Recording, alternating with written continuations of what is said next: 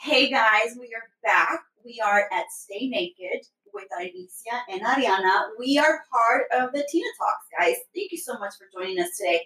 We were talking in the last episode about how you arrived at your confident self, because that's one thing about you, Ariana, that I love, love, love, is that you're such a confident, um, secure woman. And you gave us a little bit of your background about who you who you are now based on your journey, right? And how so many things shaped you into who you are and became this confident woman that you are today. But I also want us to go back and review, because you left me on a cliffhanger and I need, I definitely need more, more, more, more of this. And you talked about three things that um, women need to consider as they become confident women themselves. Number one, you said you are not your filter. You know, because we're always on social media, we're always posting photos of ourselves, and we're not. And I added a filter today.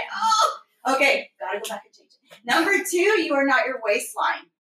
Again, we're gonna talk a little bit more about what you mean by that. And then the third one was you are. I'm not my vagina. You're not your vagina, and I definitely want to hear what that's about. So, okay, so tell us a little bit more about those three things and why those three things you feel are super important in becoming a confident woman. So, I'm not my filter. Yeah, really goes back to being truly authentic to yeah. who you are. And well, I use filters sometimes. Yeah, like there's nothing wrong with that. However, you'll notice that the filter is to brighten up the picture in its entirety. I never use like face filters to remove wrinkles or anything like that. I am not against, you know, plastic surgery or Botox oh, no. or anything. Yeah. I'm all for doing whatever enhances the U S G, right? Whatever makes you happy. Exactly.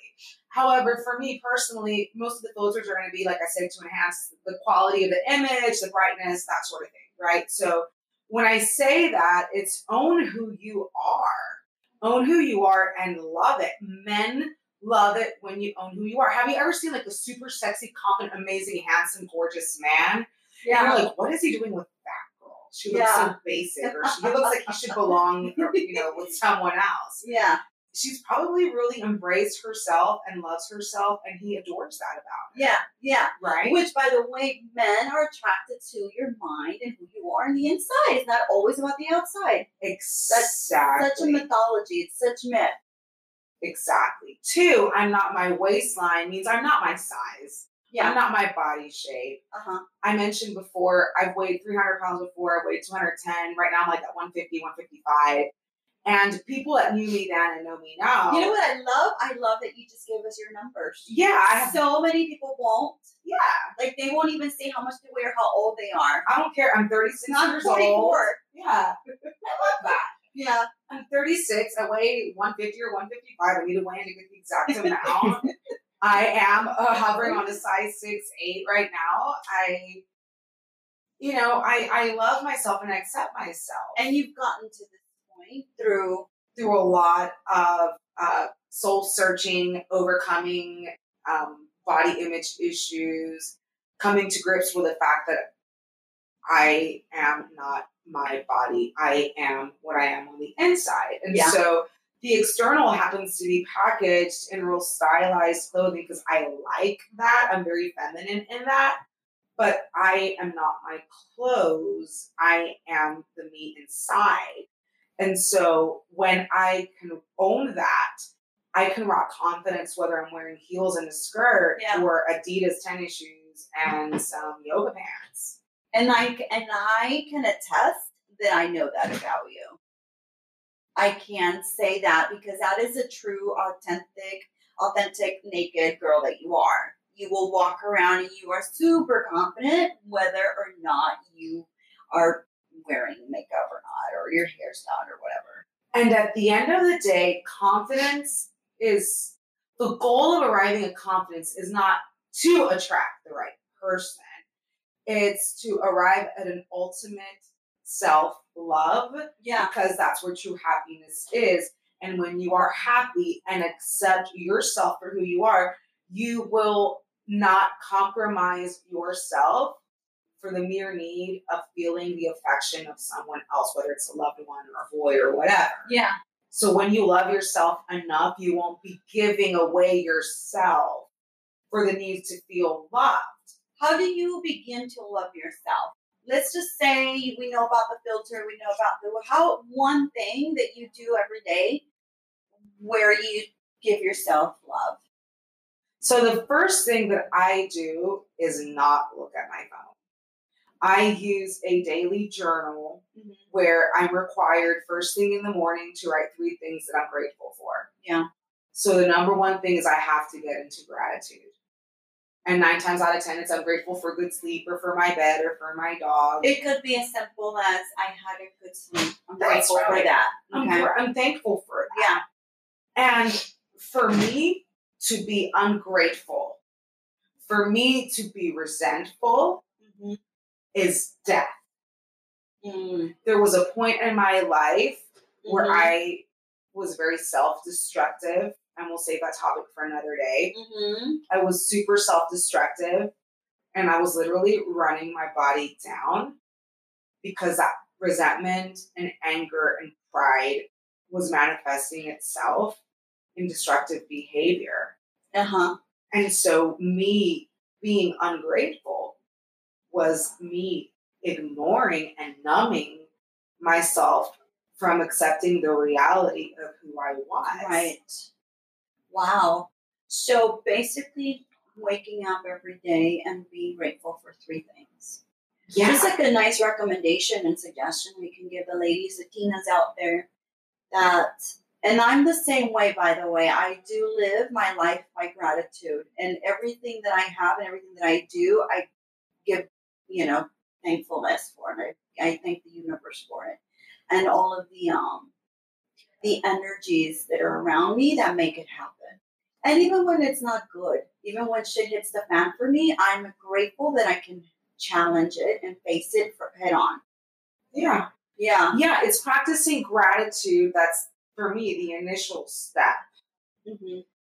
But if we if we go back a little, first of all, it's acknowledging the fact that maybe you've been acting ungrateful lately. Yeah.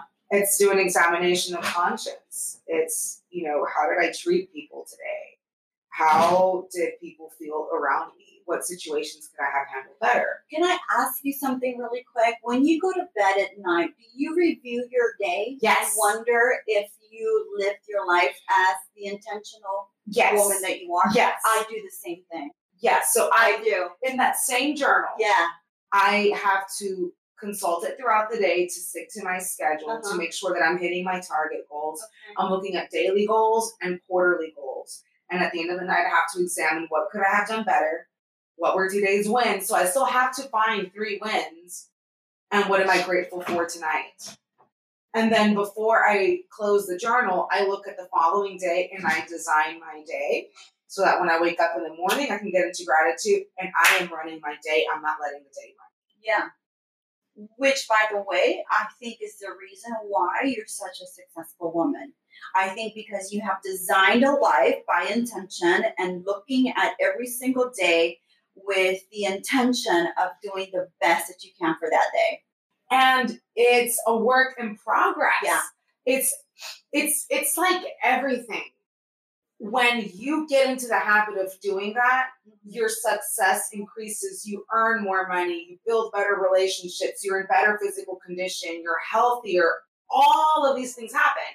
And then we get comfortable and we take for granted that yeah. we're getting this way, so then we stop doing the thing that, that was keeping us consistent. Yeah. And so when we abandon that, then we become sloppy, we start gaining the weight, we exactly. associate ourselves with people that we typically wouldn't have allowed into our circle. We start to behave we get unlike lazy ourselves. Again. We get lazy again. We get lazy. Complacent. Complacent. My income suffers. So we're constantly reacting. And you right your ship. When you see your ship balancing itself, sinking, or maybe going to the tip, you balance it back. You catch, yes. you catch yourself. And I do the same thing. When I, I, I always say that I'm a creature of routine and a creature of, of, of stability. To me, stability is so freaking important, like so important. If I start to feel like that my ship is starting to tilt or that water's starting to get on, I do whatever it takes to get it right back on the middle. And sometimes it's disconnecting people. Sometimes it's getting rid of things that are causing my ship to kind of go. I find that so interesting. Yeah. Because we all require balance. Yes. Then there are those of us, and I'm speaking for myself now, yeah, who thrive on drama. So in my my my training is in communications, and I was often told that I excel at crisis communications. In the moment of crisis, I'm that person you want to have handling the crisis. I'm really good oh, about getting wow. into solution. I'm really good into writing up statements on behalf of the company or the family. Yeah. I'm really good about doing the damage control and managing that crisis, and then I'll lose my shit later once it's all been handled, right? Yeah. So I'm very Olivia Pope. In yeah, that you could work those political campaigns. I really all could. The time. I could. I love wow. that. I love that. And chief of staff. I could do that, but I prefer to be the chief of staff of my own life. yeah. yeah. And, and so when I did a personality test on um, looking at the higher, the hierarchical human needs, like the need for shelter, to be loved, yeah, to be yeah. protected. Maslow's hierarchy. Yes, needs. my yeah. number one hierarchical need was the need for imbalance and the unknown. That's oh. that's why I cannot be an accountant, or I cannot have the same day every single day. Oh, I thrive. I'm spontaneous. I love the last minute thing. However, I'm the opposite, and you need more of that in your I life. I do. But I need more of the balance in my life. So then what happens is I get so distracted that I lose myself and I stop making myself a priority. So it's all about creating that right yeah. balance. Yeah. Yeah. Only when you are in balance can you really maintain that level of confidence, which is the number one thing yeah. that men find attractive about women. And so the last thing that I said that you said was super intriguing was, I'm not my vagina. Yeah. So when I was insecure, uh-huh. I gave my vagina freely to men because I thought that was where my value and worth was placed. But guess what? When I gave it up so easily, since I, I was telling them, in a way, this is my entire value habit. Yeah. They weren't valuing the rest of me, since I gave them the one thing that is the most valuable thing. And you're like, why are you not valuing me? Correct. I just gave it up. Correct. Mm. Now I protect the vajayjay, and it's like, no, homie, you don't get in on this until you seduce me up here in my brain first. Seduce my heart, seduce my brain, and then maybe we can talk sex. So stop giving away your sexuality, and it's just not your vajayjay. It's blowjobs, it's handies, it's whatever, right? It's yeah. Stop leading. No with intimacy. That. Sometimes it's yeah. just it needs to be it needs to be valued a little more. It, it does. Yeah. It does, and that's definitely not something that I valued before. Mm-hmm. I saw it as this act of empowerment, and I am woman here in New York. Mm-hmm. And I'm still, you know, I still believe in all that. Like, women desire oral sex just as much as men. Yeah, of course. And that's absolutely fine. There's nothing wrong with that. Mm-hmm. For me, that's a deal breaker. If you don't do that, we're not going to be in a relationship. That's just what it is. That's mine too. Right? Oh, yeah. Oh, yeah. It's a deal breaker. Yeah. At the same time, that doesn't mean I'm just going to, you know, share it like I used to, because it's precious and it's mine and it's a gift. Yeah. Yeah. The only issue I have is when we teach the girls when they're early on that if they give it up, they're not valuable anymore. Oh, God, no. I hate that mentality. Yeah, no. That, oh, you already slept with the guy. You have to marry him. Bullshit. Oh, my God, that Bullshit. Is like the worst thing you can tell someone when they're young. By the way, who's the one that invented that? Probably man, right? um, I think so. I think the guys, which typically comes from men, all this, all this bullshit on women. Ladies, like if someone tells you you're damaged goods, you're talking to the wrong men. Elevate your thinking. Elevate Ooh. Your circle. Elevate your environment. Ew. You are hanging out in the wrong place. Yeah. So part of being confident and part of those three things that you mentioned today, Ariana, which is something that you, I know you live by because I've known you a while now, and I know those are things that you are very, very clear on, um, is the fact that when you become that confident woman, you realize that all of those three things matter nothing. That filter matters nothing.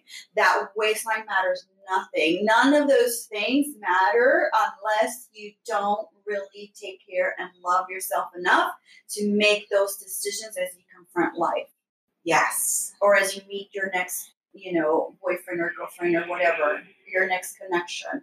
Which, by the way, confidence is attractive to other women as friends. Correct. And as females, I love being surrounded by women who are confident. I really am not intimidated by them at all, because what I sense is I get energy from that, and that boosts my confidence.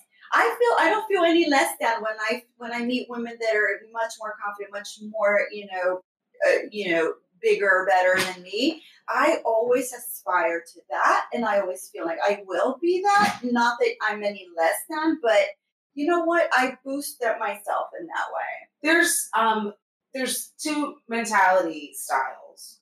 One is the woman that hangs out with a group of people where she feels like superior, and she's a bully, and she feels superior by putting everyone else down.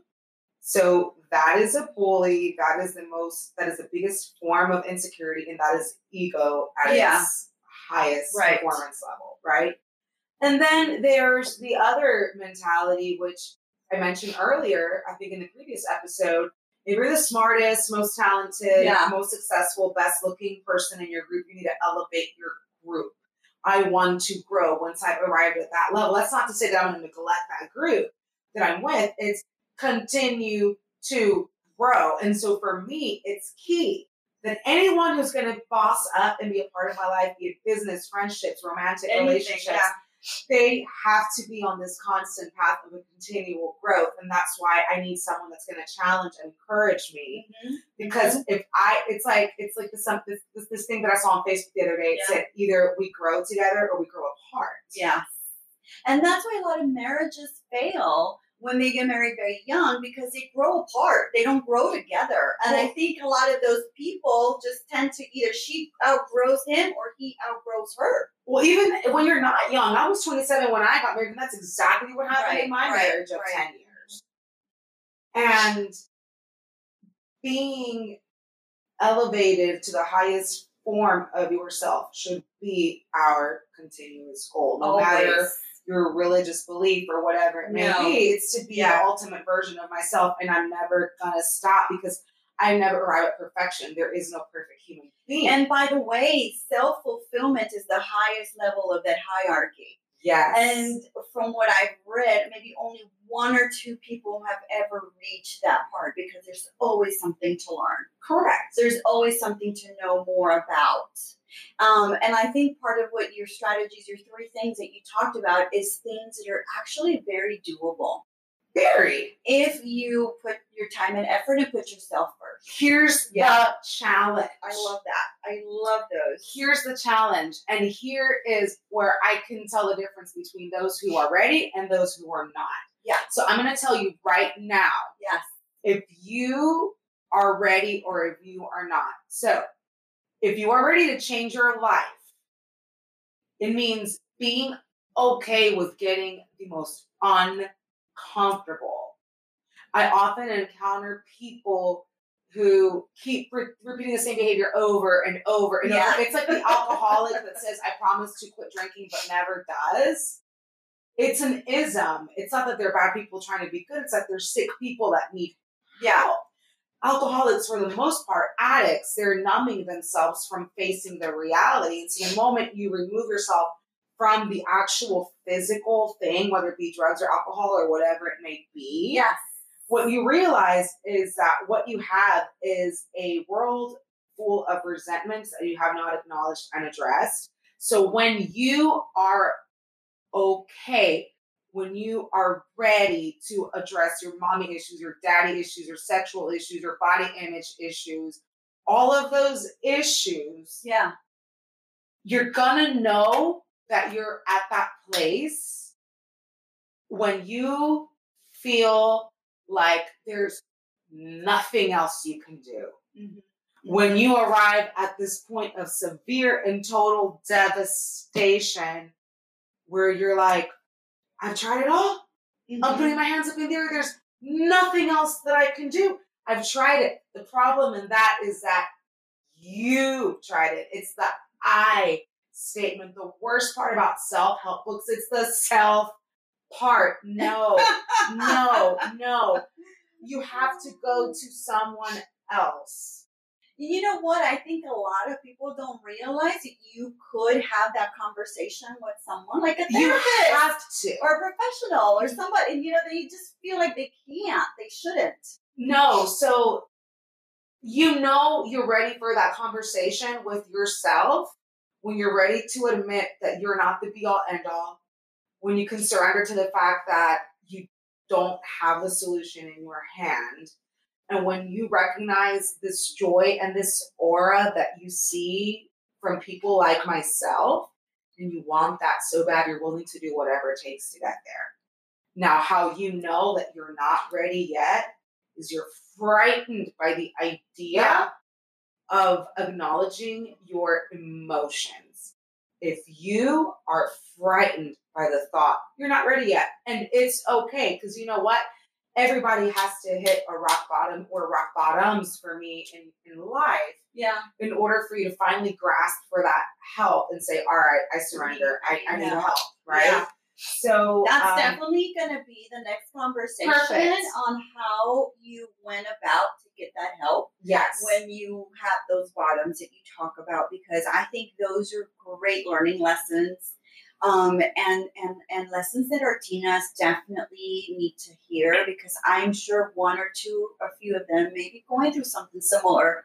Um, and they just need to know that you've gone through it yourself and you came out on the other side and you're still working yourself out through that. Yes. And yeah. these are the types of workshops that we implement at our Tina Talks for events. Sure. You know, that is one of the things that was in our core mission from the beginning. How do we give them some of those tools so that they can also go out into the world and go from inspiration to implementation? Yep. Push, push, push forward. I'm so excited. Thank you so much for sharing those things. And again, I'm going to give you homework. You've got to put that out there on the social media. Okay, teacher. On our, on our, See, professora. Thank you. You don't do it. Um, okay, so yeah, for sure, professora. La profe. La, la profe. And um, so, yeah, I would love for for you to share those things out there, because I think those are three really good, good uh, nuggets um, to take to take home with us. And again, September twenty-eighth is our next uh, big event or big conference. We're planning some really great stuff. We're going to talk about um, overcoming obstacles and unleashing ourselves of things that hold us back. And I think you've got a taste of what we talk about on our podcast. Again, give us your feedback. Tell us what you're thinking. Tell us what you want us to address. Maybe there's a topic out there that we haven't talked about. There's so many. Oh, we're going to talk about oral sex on the next one. Ow! Yeah. That's a little teaser for you guys, because um, that is, th- those are topics that the Tinas also confront, right? Yeah, we want to be unconventional, raw, naked, authentic. Um, remove the lid on those taboo topics. We can give tips on how to, like, how to give the proper B J, ah, that sort of thing. Ah, I'm, ah, ah, that matters. That matters. That could be the key to. That could be the key defining moment in your relationship. Hey, hey, you never know. But definitely follow us. Tell your friends about us, and give us your likes and comments, please. We want to know what you guys are thinking. Stay naked. Stay naked. Hey guys, thanks for listening. There's more of this podcast. Just click on the next episode. Doctor Ayim, let's continue our yes, conversation. We were talking about something that was so, you know, it's just funny that people don't talk about this, but it's something that comes up all the time when you're around girls, okay? Yes. And we called it in our past podcast, we called it eating the taco. Why? Because we're Mexican and we eat the, you know, we eat tacos all the time. But that is what we called when our men go down on us and go down on the women. And a lot of the girls that we talk to and are friends of ours, number one, feel shame to even ask their men for that. Mm-hmm. Number two, they're afraid of what their men are going to think about it. Mm-hmm. And I think a lot of guys don't even think about it in that sense. I think we're the ones that are very insecure. So can you tell us some tips on how we can make it pleasurable and nice and not make it something that's a shame? I don't know. Yeah. You know, uh, first let me say that phrase is yeah. very funny. Everyone loves tacos. I do like it tacos. Looks like a taco. That's not to say that, you know, everybody eats tacos, but right, right. Yeah, you know, I will forever change when I look at a taco now. Oh God. So no, you know, so oral sex, that's what we're referring Correct. To. Yes. Um, oral sex is part of your sexual health as a woman. I think the first and foremost important thing for a woman to enjoy oral sex, she has to know how it looks like for herself. Yeah. I challenge every woman to take a mirror mm. and look at your private part. Look at your vagina. Look at your vulva. Look at it. Mm-hmm. When you look at it, and you if have it a scares sense- us, what do it's we do? It's not going to scare you. It's just like a face. You have to familiarize yeah. with that body part.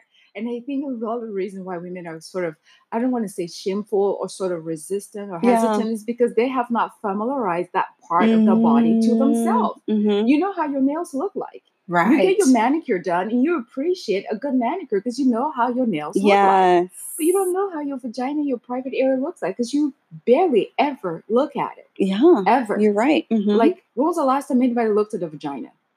But you should look at it well enough to know how it looks like so that when it comes to oral sex, you have this reassurance mm-hmm. because you know how it looks like. Mm-hmm. And I guarantee you, most guys don't sit there and think too much into it like we think they're thinking. No, no. They really do not. No, I've asked my husband that and he's like, I don't even think about what it looks like. It's not even something that comes into my mind. I yeah. think we as women are just so insecure about some things. Not to just... mention men love it. I right. mean, I've had a lot of insecurities with my vagina. I know I've mentioned it before. I've lost, you know, a lot of weight mm-hmm. and whatnot. And I used to feel like, oh my God, it's too fluffy or this or that. And, and then it wasn't until, you know, you know, recent experiences where a guy even took a photo of it and oh, wow. said, I need you to see how beautiful oh, you look down there. Ah, look at and that. Showed it to me and said, look how beautiful and perfect oh, it is. Wow. And I was like, like I cried. I was like, oh my God, someone loves my vagina more than I do. Hey. That's amazing. Yes. I hope it was on your phone though, because we don't want it everywhere. It got deleted and removed from the from the cloud. yeah. yeah. So I think that's just it. When a woman is very sure about that anatomy of hers and very comfortable with it, then oral sex is not a big deal. Mm-hmm. Because you know.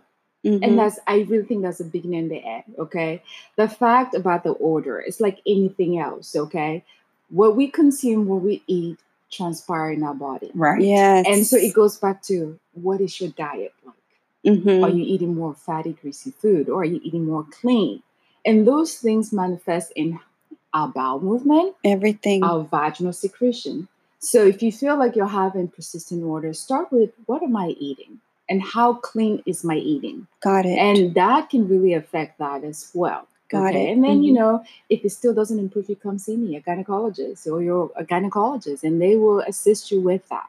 Okay. So on the other side of that token, what about women who don't like sex? Women who, um, because I've, I've met friends who are men who say, man, we haven't had sex in years, my wife and I, uh-huh. or, you know, she's just not into certain things or right. it mm-hmm. happens once a year. And at that, it's kind of very, yeah, you know, not what are the, what are, what is that sexual dysfunction called in women? You know, there's something called asexual, mm. meaning that you are not excited or you don't really think of sex as your day-to-day thing. It's not a bad thing. It's just identifying that that's what you are and that's yeah. what you prefer. And then, of course, informing the partner or soon-to-be partner that that's where you are. Because there's nothing like someone expecting A mm-hmm. and you give them B. Yeah. And I think that's where a problem is. So if, you know, you meet a guy, you're just not into sex, that's not your thing, it's really good to speak up. Because yeah. if he's expecting more and you're not, then, then that's when the issue comes in. And asexual can also happen in men. Uh-huh. All right, it goes right. both ways, you know, and it's not a bad thing. It's just the way you are. Some people are hypersexual, mm-hmm. some people are normal sexual, and then some people are just asexual, undersexual. Yeah, but right. I think even starting and removing the shame that women can be sexual beings mm-hmm. is something that we definitely need to talk about. It's a more modern woman, and that's something that you know yourself as a gynecologist, as an expert, says to women. You know, you are. It's worthy of being a sexual being, you know, mm-hmm. that, that this shame that is placed on so many women or, you know, that somebody else puts on them, that somebody says to them, and it's ingrained in their head that they can't be open about their sexuality. Mm-hmm. And that's not saying that you're going to be you know, promiscuous. That's not at all. It's just being comfortable and asking for what you want in yes. the bedroom and yes. with your man.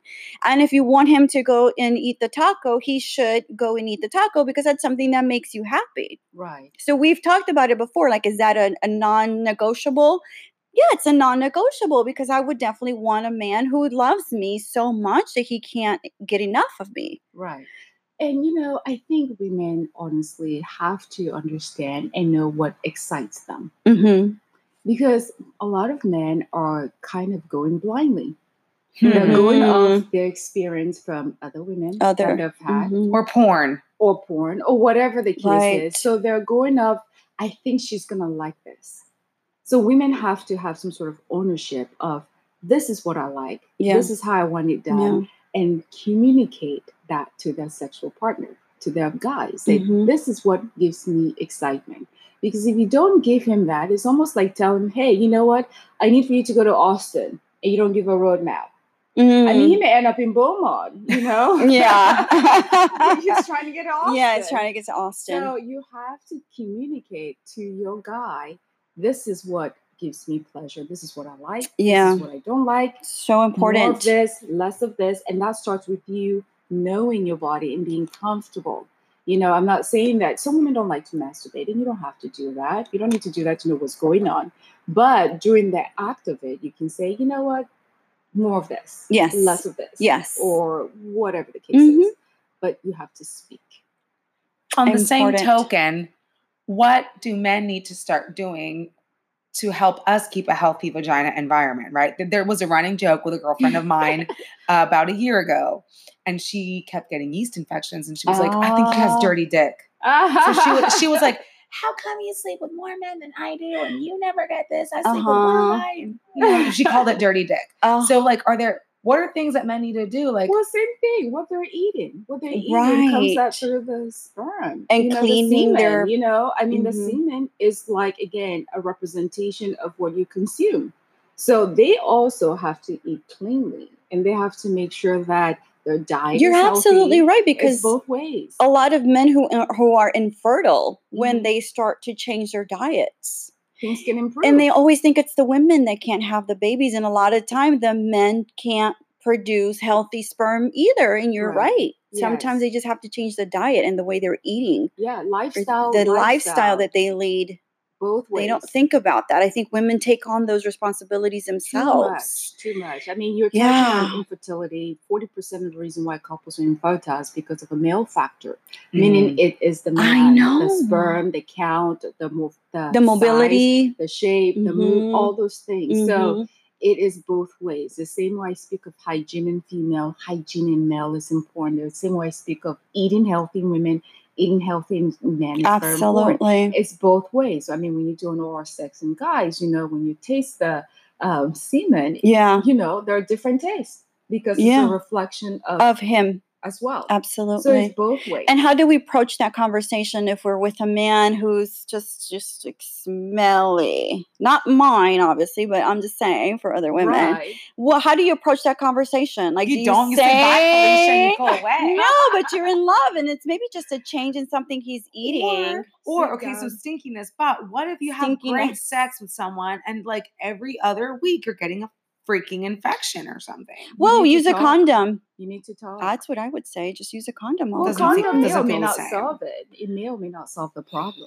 You know, so communication. You just have to be comfortable. If you're yeah. comfortable enough having sex, you should be comfortable enough talking about what is the issue with that sex. Thank life. You. That is the key. If you're comfortable enough to have sex with this man, have a conversation. Be comfortable enough to have a conversation. Absolutely. Wow. Talking is a key. You got to talk it out. Isn't it interesting how we allow certain things to happen in our relationship, but then we're scared to even say a damn thing? We'll let yeah. them into our vaginas before we let them into our mind first. yeah. yeah. Isn't that interesting? Yeah. They're not men, men are not mind readers, you know? Yeah. Um, I'm certainly going to speak. It will sound like I'm defending men, but you know, they cannot read mm-hmm. your mind on what you want. No, they can't. Right. We expect them to know it. Right. I I used to, and then I learned my lesson. Just but, communicate. Right. But they're not like that. Just no. Like some men are handy men, some men are not handy men. Yeah. You can't expect if you have a broken stuff in the house. You got to know your man. A man, there's a handyman that will know and go and fix that stuff. And there's some that's going to call a contractor to come fix that, that stuff. That's so true. Just call so a handyman guy. But you so got to know who mm-hmm. you're dealing with. And, only you and I think communication in all relationships is like the key. Yes. I think if you don't have a good communication, a good dialogue with your man, you're always going to have an issue. Absolutely. Even when you're really pissed.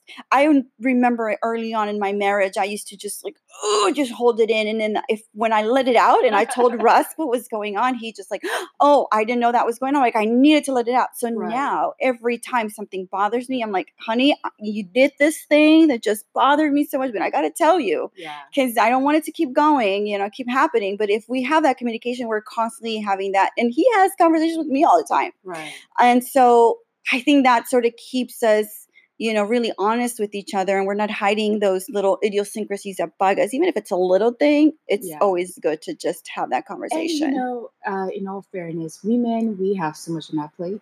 Yeah, a woman is a mom, or well, not a mom, but you have work, you have uh, other chores to do. And, you know, by the time you get into the bedroom, you have been drained, okay?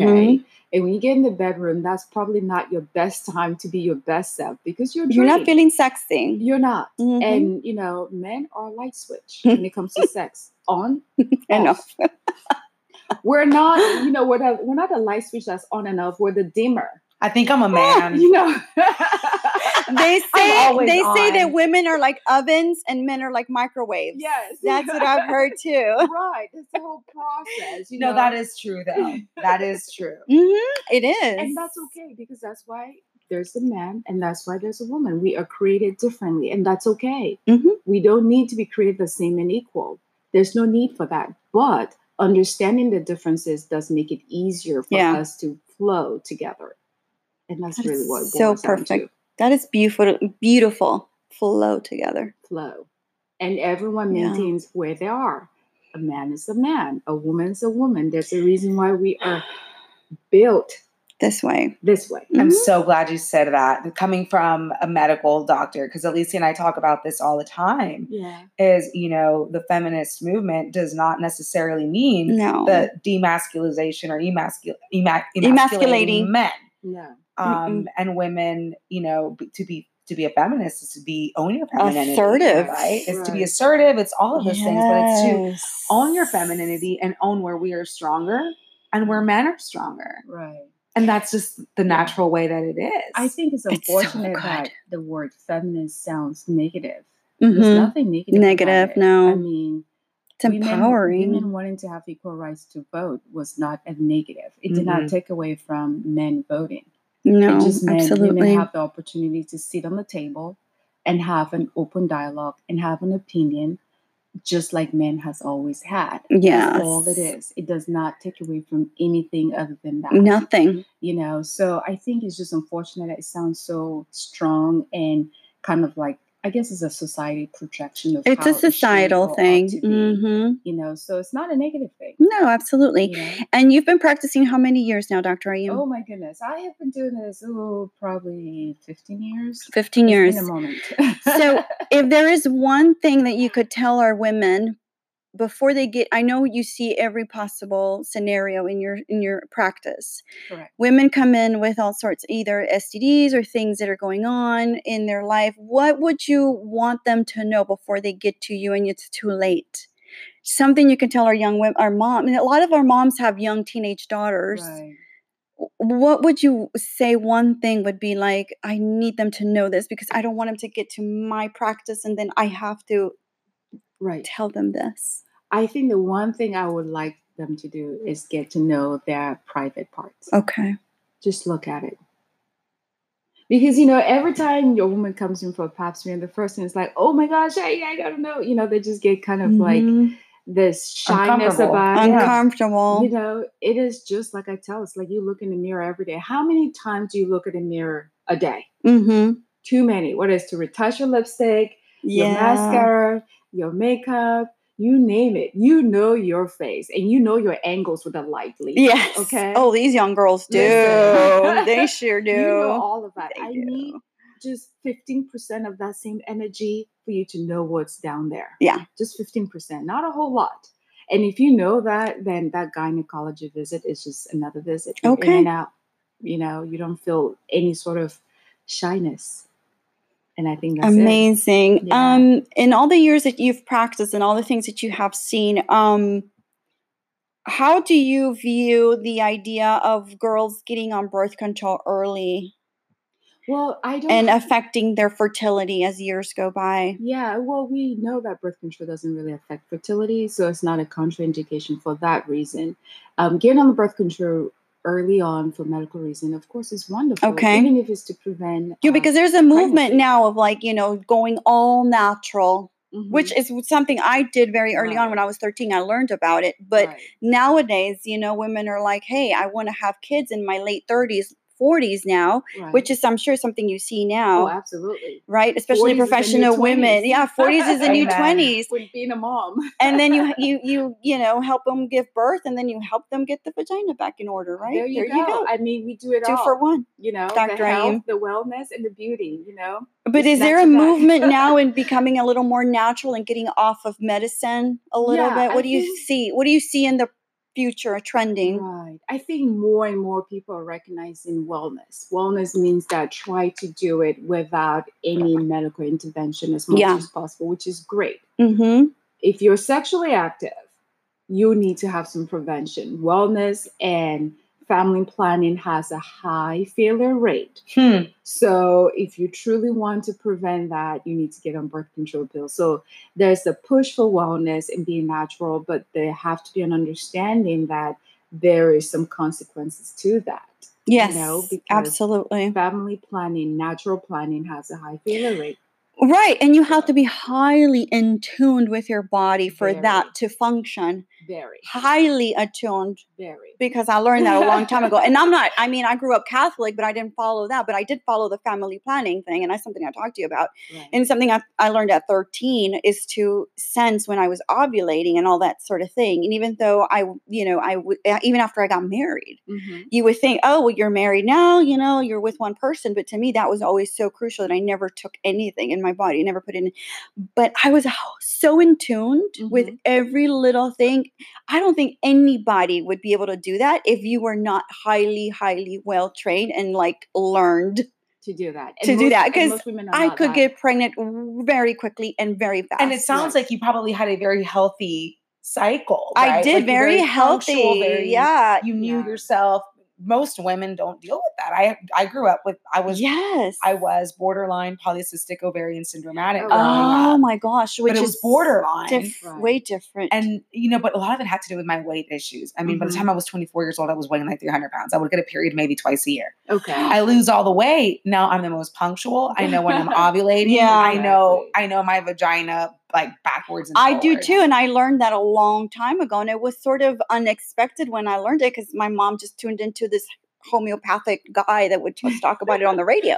Yeah. And he would say to the women, if you, anything I can tell you is for you to learn your cycles really, really well. Not because you didn't have to get on birth control, nothing like that. He just said, because as a woman, that is so empowering. It is, you know, but not every woman has a regular cycle. Yeah. So that's the first thing. And even the ones that have regular cycle, you know, they're not very good at being organized or keeping in track. Keeping in track. On, you know, birth control pill is not only meant for pregnancy. Birth control mm-hmm. pill, I call it like a wonder drug in gynecology. It treats so many other things besides preventing right, pregnancy. Like acne and th- yes, things like that. Acne, P C O S, uh, endometriosis, pelvic pain, ovarian cyst. You know, fibroids, you name it. So we use birth control for so many other medical indications. Okay. Like the initial impression when you see someone on birth control is like, oh, you don't want to get pregnant. Well, maybe that's not why well, you're on it. Well, it's called birth control. Right. Maybe you're on it for a medical indication. Contraceptive. Right. Yeah.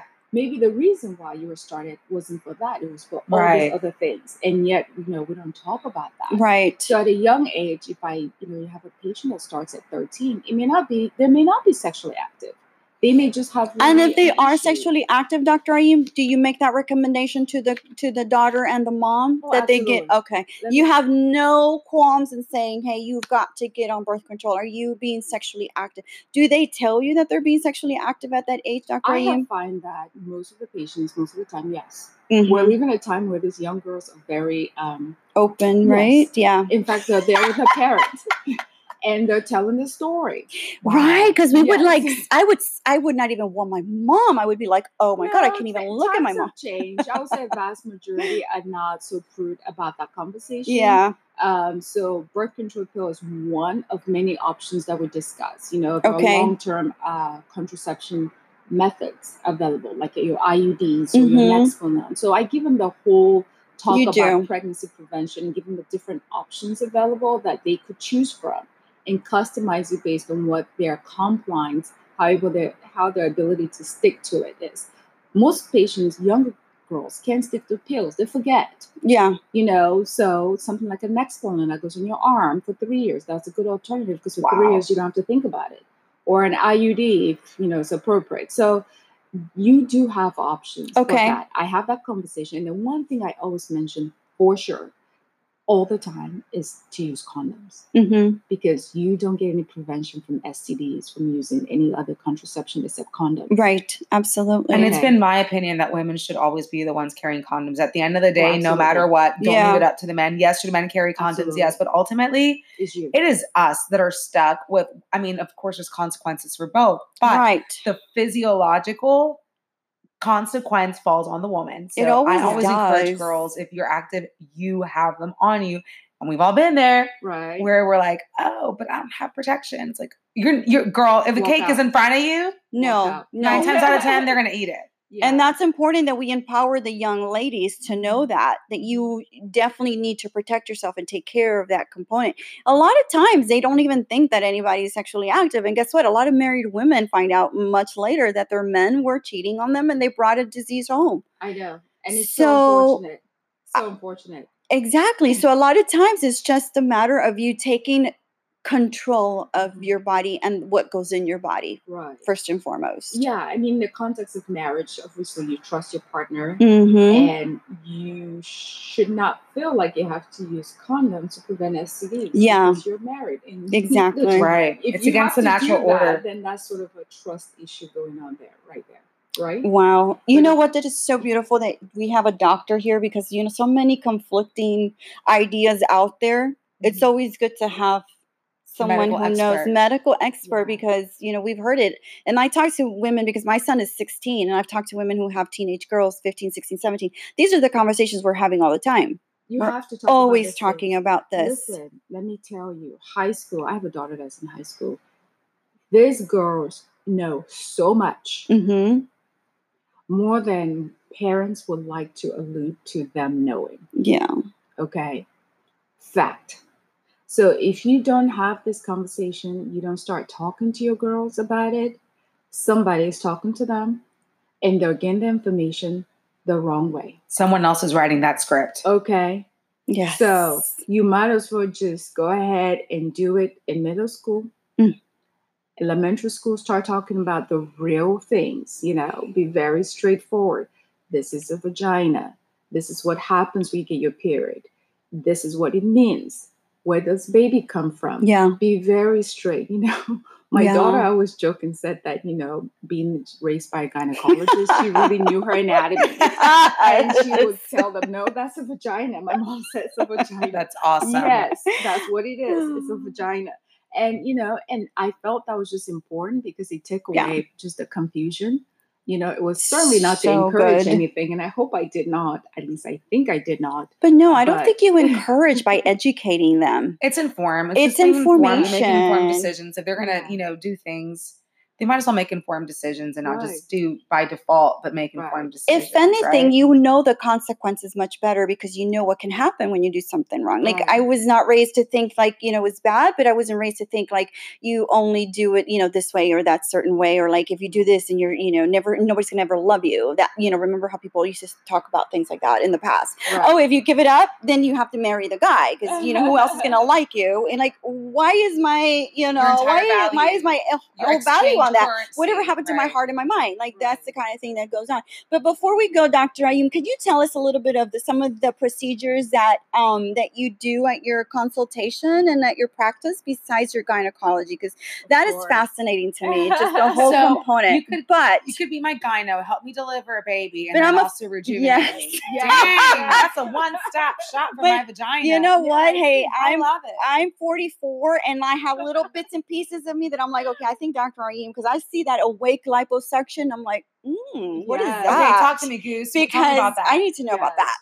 Well, awake liposuction is just that. You're awake talking to me like this, and wherever concerned fat area that you have, you want that liposuction removed, we can do it. Oh my gosh. I do give you a, a, a, a sedative. Yeah, a sedative where we're talking, you're relaxed. You're okay. very relaxed. Okay. You're awake, you're relaxed, and it's painless because we use what's called tumescent fluid, which is injected into the fat cells. It numbs oh, it so you don't wow. notice at all. I think it's a nice thing because a lot of patients don't want to go on the general anesthesia. Mm-hmm. No, that, you know? Thank you so much. yeah. That, that freaks me out. And I've been yeah. under general anesthesia twice in my life. And even though it's been great, I always feel like, man, it's a little scary. About, like Kanye's yeah. mom, you're not going to wake up from being over anesthesia yeah. when she was on the surgery table. She she did. You yeah. know, Joan Rivers. I don't care. People make jokes Joan about how Rivers. old she was. I loved her, and I was devastated that she died. Yeah. Is there a big recovery for that one, or is no. it just you go home? It's sort of like with a awake liposuction, literally, guys. You know, you get it done mm-hmm. today. You go home. The first twenty-four hours, you have some drainage from the port, which I don't close because I like all the fluid to come out. Ooh, and usually three to five days a week, you're back to yourself. Doctor Wow. Ayim, do you recommend that particularly for women who have just like little problem areas? Not for women who are heavily overweight, but that work out and have like a good sense right. of their diet. It's customizable. You okay. know? So it's something that I definitely need to come in, take okay. a look, and we talk about it. What's because- the price on that? Well, it varies. Okay. Because it depends on how much fat okay. you're going to take out uh, and how much you got or how little it is. Okay. So a lot of that factor into the cost. But I got tell it. you what, it's a lot cheaper than going on the general anesthesia because you're not worrying about anesthesia fee or facility fee. This is sort of like you just being under um, in the office awake. So it's it's a lot cheaper. Got you know, it. But that's one of many cosmetic things I do right. do. Right. You know? And you have a special here that says a body tight and a face tight. Yeah. So... Body tight, face tight. I love this procedure. Tell we us use, a little bit about it. Yeah. So it uses radiofrequency, mm-hmm. which uh, helps with skin tightening. So first, you know, it goes in and melts the fat. And then the dermis layer, which is a layer below the epidermis, what you're seeing on your face or your body is your skin, the epidermis. Beneath that is your dermis. So it basically causes that tissue to heat up and releases collagen. Mm-hmm. And that helps skin tightening wow. and contraction. So you can get surgical-like results without having surgical scar. Wow. So for a face tight, it's like having a lower facelift without having the surgical scar. So that's mm-hmm. great for someone that's got like a double, like, not, like not a double, double chin, chin, like excess skin from losing the weight. Like yeah. yeah. And you want to have a nice angular structure. Right. It's good for that. The body type, you can use it for your arm. You know, if you have like your little back like wing. What about your little inner thighs? Inner thighs, outer thighs, lower abdomen, wow. even wow. breast lift. Girl, I need to come see you. Doctor Ayim, do you have a payment plan? I know there's yes, women that are just yes. so, they want to get it, but they're just like, oh, it's so expensive. It doesn't have to be if they divide it up into months. You know, everybody has absolutely ways we of. We do have third-party financing with some companies that we okay. partner with where they'll give you medical financing because it's medical. Right. So just like in car financing and whatnot, you can do that. Or you can just choose to pay it off, you know, little by little until you have the procedure. It's very customized to the patient and what their needs are. Perfect. Yeah. So this says expires November thirtieth. Is that still? Yes. Okay. So, Cause I want to make sure that we promote this on our podcast, oh, on our, all of our social media so they can come and see you for that promotion. Cause yes. you know, our women are always waiting for that promotion to come yes. through. So and we only season. have fifteen seconds to go. This season. And this so, is a great gift to give that woman that you love. We are mom, so thankful to you, Doctor Ayim, for being here. You have been a source of information and just goodness. Yes. Uh, so guys, follow me on. To check out more what happened at Tina Unleashed, check out our photos on Facebook and Instagram. Tina Talks to Me on Instagram, The Tina Talks on Facebook, and at the tina talks dot com.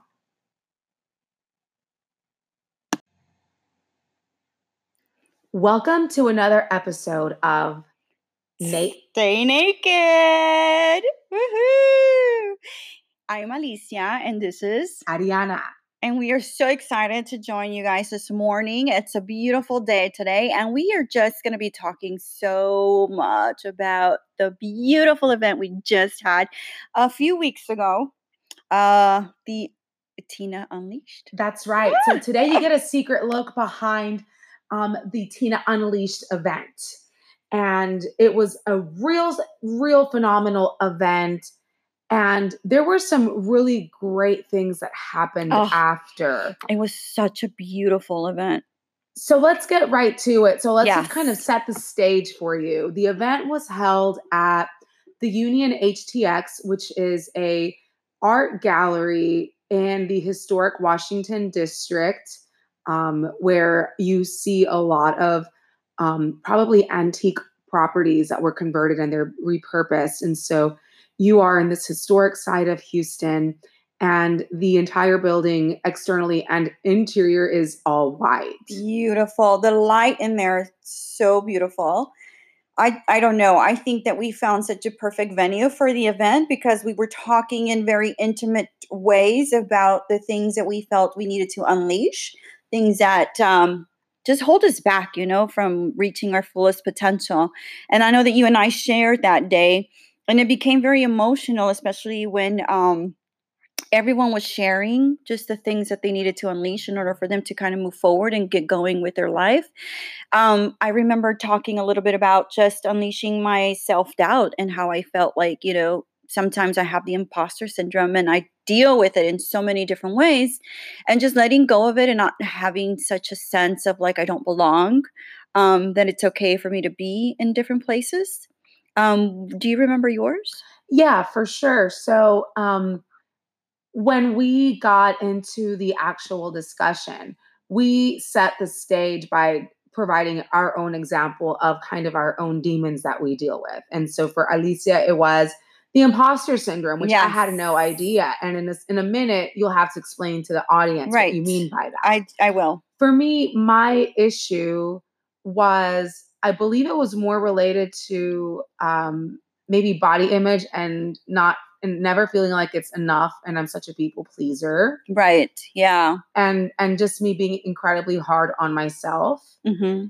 And I spoke openly about a period in my life where I went through some really dark phases. Right. Right. And we borrowed from from the lessons learned from that, how I overcame mm-hmm. that darkness and stepped into this new life of um, abundance and positivity. I don't mean materialistic abundance, but the yeah. abundance mentality. And, mm-hmm. and, and so we, yeah. we set the stage by sharing our own issues.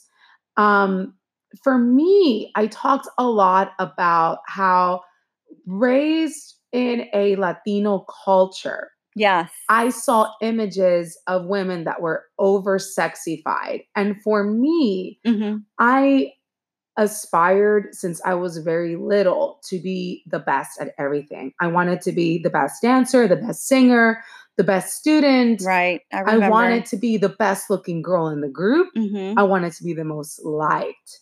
So I had these grandiose, unrealistic expectations of myself, right. and I would always let myself down. The other thing that I talked about was how I was so young. I was only seventeen when I lost my virginity. And I, at that point in my life, I wanted so badly to have a romantic relationship because yes. I grew up watching soap operas, telenovelas, mm-hmm. things that really put women into this role of the beautiful damsel who is rescued by a handsome, you know, strong man. And so for me, I gave myself away very easily in searching for the romantic feeling, for the romantic emotion, and skipped the entire part of learning who I am first, valuing myself, mm-hmm. so that I can then discern who is worthy exactly. of me. Mm-hmm. Yeah. And even today, right, Adi, I think you feel like all of those lessons have been sticking with you either in a good way or not. Like you have to revisit them every once in a while. I never quit learning. Mm-hmm.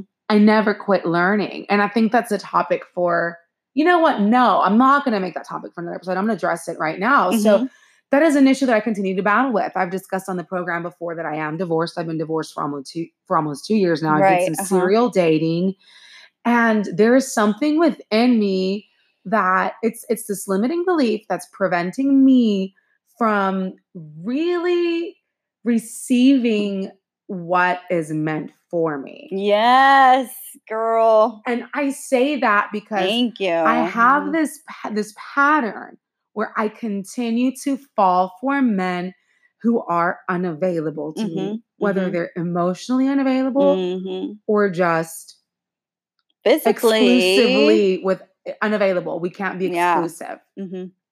Mm-hmm. And what I learned in the last, you know, year that I, you know, that I was dating is fun can be had anywhere at any time. I've proven that I can be, or that I can feel Yes. like the most gorgeous girl in the room. Mm-hmm. I have had the experience of, you know, being asked out by the most handsome man in any room. Mm-hmm. Okay, I've proven that. So what? Mm-hmm. Well, now that's not enough. Now I don't want that. I want to create meaning. Yeah. I yeah. want to be a complete woman who is accompanied by a complete man. Mm-hmm. And together we create and build. It's not about completing each other. It's about creating and building. But there's this thing that keeps happening to me yeah. where I sell myself short. Mm-hmm. And I think it goes back to that story that you shared from the beginning, the story of not feeling like you're good enough at the at some point, and that you needed to have that validation from the men. But I think at this point where you are now in your life, I think you've discovered that you have the tools. Not only the tools mentally, physically, spiritually, because you are a very spiritual person, to f- to face them and to be like, hey, this is not right. I don't like this. And moving forward and setting those boundaries for yourself. And I think that's something that I've discovered about you along the way. And I sort of think, you know, sometimes I don't know if you're asking me or you're wondering if I'm going to step in at some point, but I think you always see that I, you know what I'm talking about or what you, what I mean without having to be overtly, you know, bitchy about it. But um, I think, I think if anything, I always try to get you to see your own your own value system. You know, sometimes you need a girlfriend to remind you you're valuable, you're beautiful, you're perfect, and that you deserve those things that you've been wishing for. And they're not going to be those things outside of, of, of the realm of possibilities. They are totally possible. You're just not giving yourself that opportunity to make them possible. I just don't know why I keep doing it. Well, and I think it's because you're just still, um, you're just still sort of going through those those those things on your own. And I think that's a really beautiful thing that you're unleashing now. And um, it's a process. I think that's something that we all learn, that it's a process. And can I tell you, I've I've discovered a lot of things about myself along the way too, even through the whole unleashing thing. I discovered that I don't um, tolerate a lot of things like I used to. Huh. Interesting. Yeah. Yeah. I don't, I don't put up with a lot of nonsense as I used to, you know what I'm saying? Right. Um, I used to just sort of be the one that would just take on a, a task and just run with it and be like, oh, I'll, I'll do it. I'll get it done. And I discovered that about myself too, through this whole unleashing thing, that I just need to stop being everybody's savior, everybody's helper, everybody's. So even when I saw you struggling and having your challenges, I determined that you would come to those challenges on your own. And that if you needed me to jump in and be like that source of strength, if you needed that, then I would be there for you, but I wasn't going to be over. You weren't going to uh, assume that position. I wasn't going to assume that position. Why? Because number one, you're a very smart woman. You're a very mature, intelligent woman, and um, making that assumption would put you in a condescending way. That's sort of like saying, she's a little girl, she needs me, I need to lift her up. I'm not saying that at all.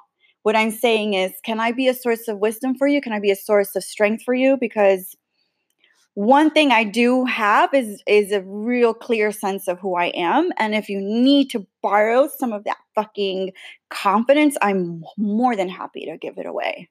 And I and love that. Push that on you, but also not in a way where I'm going to be like, you know, listen to me right now. Right. What I will do, however, which I did for you this morning, as I said, you are so worthy, you are so valuable, get out of that place and move forward, because I feel like you're just on the verge of just breaking away from whatever's holding you back. And that's a pattern that I've seen in my life, where I'm at this exponential growth opportunity and I self-sabotage. And that's exactly what Unleashing was about. It is. Absolutely. And, and so we're not perfect beings always seeking perfection. We're humans, and we're going to we're going to default, right? And the, the the idea, though, is to be so aware. Yes.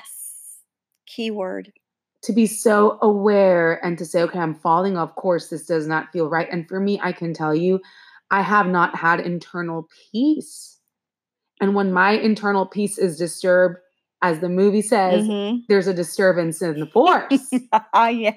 And I and I, I I shared a bit at Tina Talks, you and did. This we will save for another podcast, but I talked about my journey in sobriety. Yeah. Mm-hmm. Um, this month I celebrated three years without a Amazing. drink. Amazing. Congrats. And I've felt that interior peace. I felt what we call the pink cloud, mm-hmm. which is you feel like you're living in this new realm. You are woke. You are alert. You are, nothing can phase you. If you look at the external circumstances, materialistically, nothing has really changed. Mm-hmm. It's the internal that changed. And so my attitude, my, the way that I show up in life is different.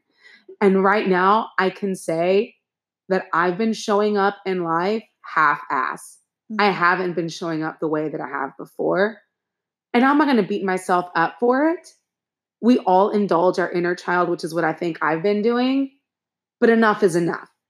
But at the same time, the fact that you have that awareness that you have not, you know, because I... I know that there's moments in everybody's life that we all go through these periods of like, oh, I'm so tired of being just always on point, always working. Oh, you just get tired of it. Like that sense, just like, oh, I can't do it anymore.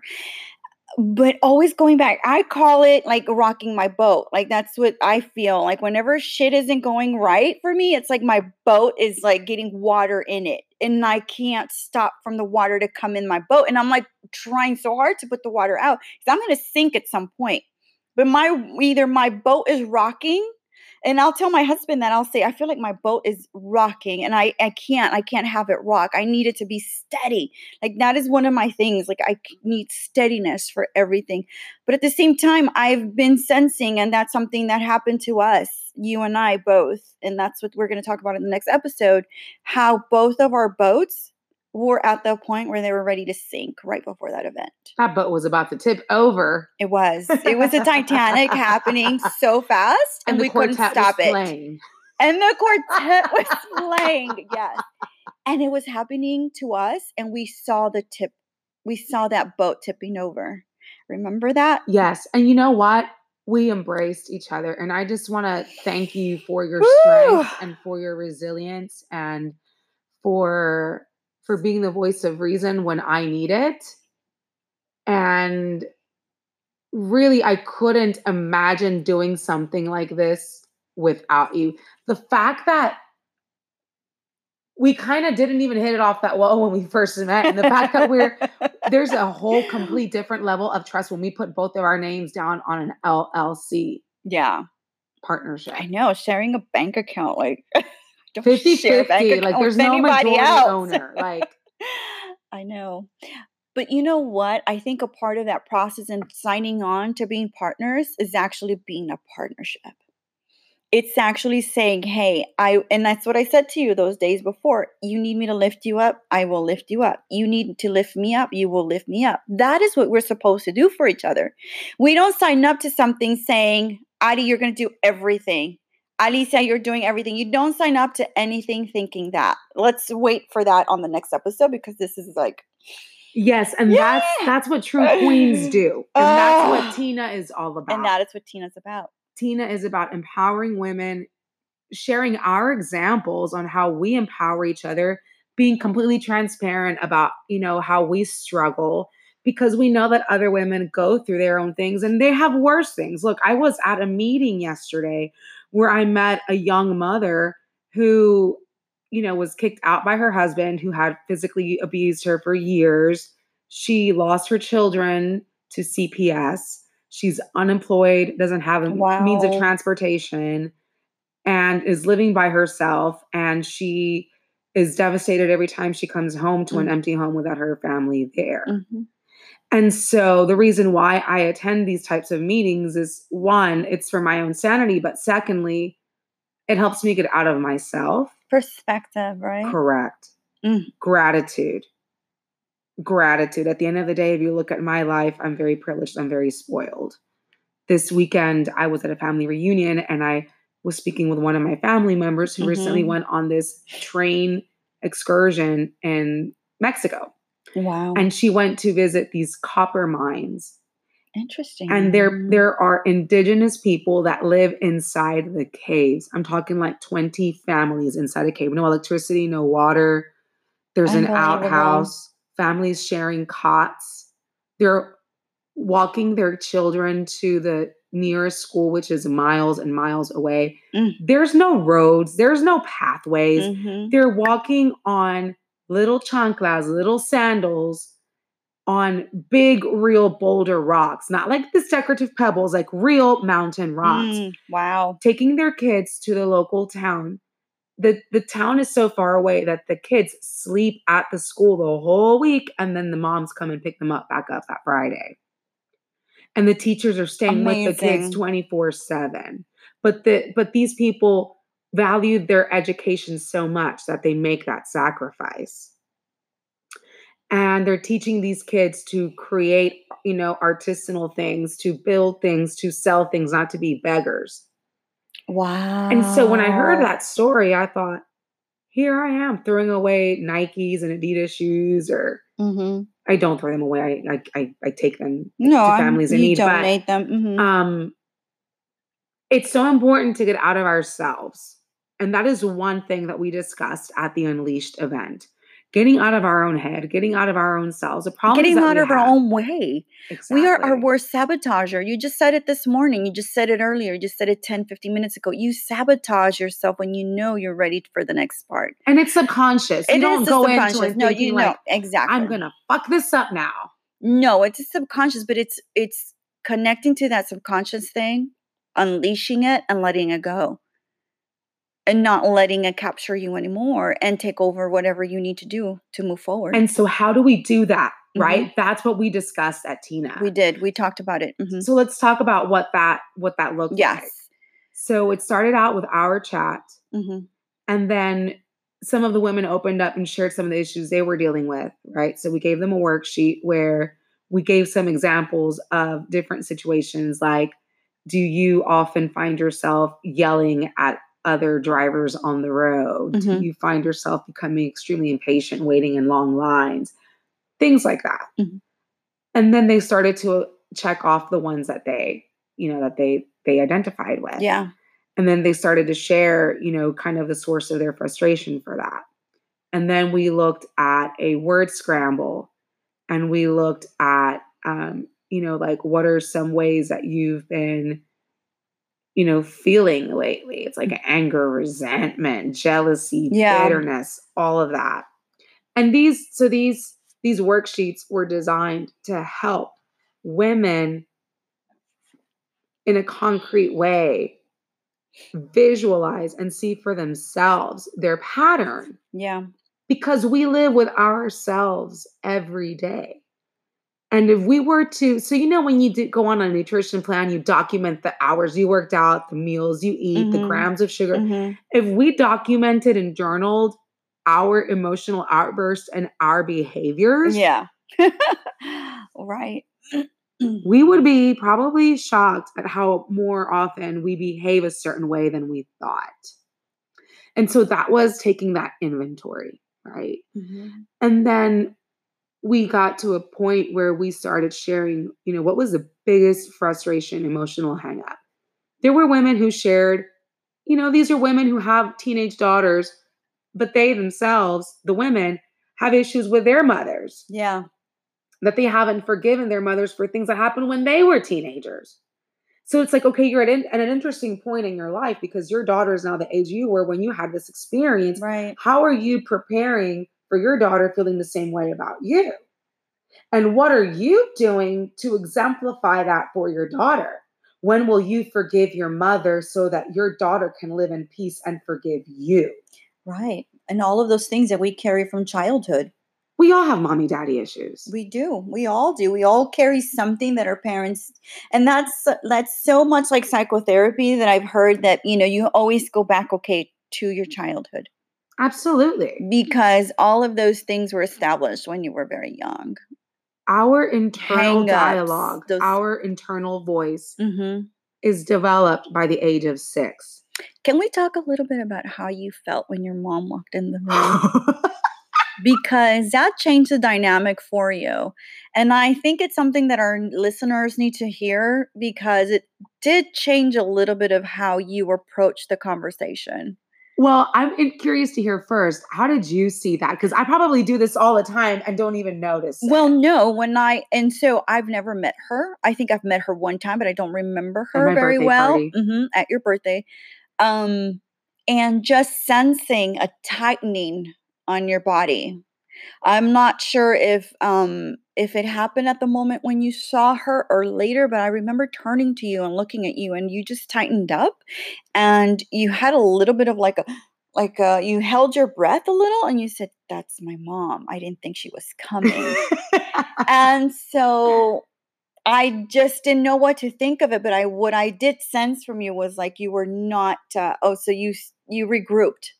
Right. You regrouped immediately. You know, you were on a flow and yes. that flow was sort of hit on its path and you regrouped. You regained yourself. I felt the same way that I, I felt sure the same way as when I was a second grader playing the violin and performing on stage for the first time and seeing my mom walk in yeah. and seeing her in the audience. I felt the same way. Are you on a constant um, path to make her happy? No, I don't think it's necessarily that. It's that I let it all hang out all the time. And this time, you know, when we have these podcasts, when we have the Tina Talks, I tend to be a little bit more edgy than usual. And obviously I say things that I typically yeah. wouldn't say in front of my mother. Right. So when I saw her walk in, I uh-huh. thought in that split second, okay, yeah. do I clean up the act because she's here? And then when you felt me kind of have that sense yeah. of relief, I said, no, uh-huh. I'm my own woman. Yeah. She's coming to my event. Mm-hmm. She's going to love me regardless. I'm going to continue to let it all hang out. I'm going to be completely transparent. And you said to me, my mom knows me. My mom knows me. Which is so key. Because you think, okay, I need to clean it up because she's around. You don't, because your mom knows you. You know, she knows you're a dirty girl, which my mom is too. But I would, you know, if she was to come into the room, I would definitely try to behave better. But at the same time, she knows I'm a loudmouth. She knows I'm opinionated. And she knows at this point in my life, as a forty-four-year-old woman, she can't do anything about it, even if she tried. Exactly. But I think that was such a really interesting moment. And not only that, but her telling you at the end how she loved it, had a great time, and enjoyed the conversation, which is so special. If anything, Ariana, if you didn't touch anyone, your mom left that room knowing her daughter pulled it off.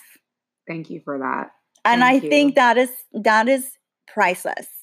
Those moments with our parents, because I know it, because I do everything to make them proud. Everything I do in my life, I do it so that they're proud of me. I think we need to have a podcast with our parents. And and if I was to do anything that would bring shame to my mom or, or my dad, would just kill me. Any little mistake I make, I want to make sure that I don't make it because I don't want them to think that I made a mistake.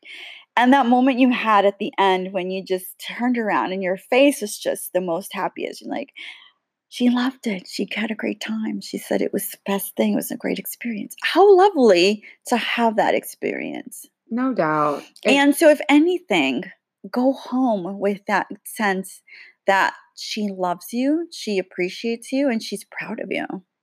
Thank you. And I felt it. I sensed it. It was a beautiful moment. Thank you. I think I think it was adorable that she started to chime in. And beautiful. I love that. She was saying, you know, like, y'all wouldn't believe it. Ariana was a super shy little girl. She wouldn't talk to anybody. She wouldn't even laugh. She wouldn't giggle. People didn't believe it. And when we left, she said, and there I go again, getting all up in the mix and giving no. my two cents. I was like, Mom, it, they loved it. Loved it. You added to it. And I was like, plus, you are you, and I know you, and I value you. And beautiful. And and and we created something different. And it is what it is. And interestingly enough, sweet. I think ever since then, our ability to navigate together mm-hmm. has been a little easier. I'll give you an example. Mm-hmm. We traveled this weekend, and you know, anytime you're in a confined space with your mother for X amount of days, like there's always yes. going to be some kind of tiff. Oh, tense. Exactly. So everything was great. Fine. Yeah. She and I go to brunch at our favorite place down in South Texas in F A R. Yeah. And the waiter brings out the plates, and she said, I didn't order this. And I said, yes, you did. And she looks at me like, how dare you? And the waiter was like, you ordered the huevos rancheros. She's like, but I always get the huevos divorciados when I come here. I was like, but you might have been thinking divorciados, but you verbalized rancheros. I was listening to you, Mom. Yeah, yeah, yeah. It even surprised me. Perhaps I should have said, are you sure you don't mean, you know, the other plate? Yeah, because you're used to it. You've heard her. So then she was like, yeah. no, that's not what I want. And the waiter was like, well, you know, since it wasn't my mistake, I can't replace the order. So if you want to order an additional plate, my mom was like, no, just take the plate away. I'm not eating anything. I'm leaving. Uh-huh. And I hate it when she does that shit. Mm-hmm, mm-hmm. So in that moment, she looked at me like, what are you doing? You should never contradict me. You should have just had my back. And in that moment, I was like, you know what, Mom? I'm just going to step out and catch my breath for a little bit. I'm going to get some fresh air. I was mad. So I went and I stepped outside, and I was yeah. just fuming. And then I thought, okay, mm-hmm. she's got a point. I could have her back because that's my mom and I just got her back. But at the same time, like, I'm the kind of person that when I see something, like, I yeah. have to be honest about yeah, it. Yeah, yeah, yeah, yeah, yeah. So my lesson was like, okay, maybe next time I just shut up.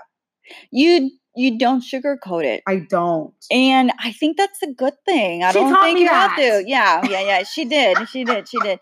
But at the same time, she's kind of looking for loyalty, you know. Right. It's so funny because even with your parents, you just never know what's just going to be. You really don't. Okay, yeah. So then I walk back in after I've cooled down.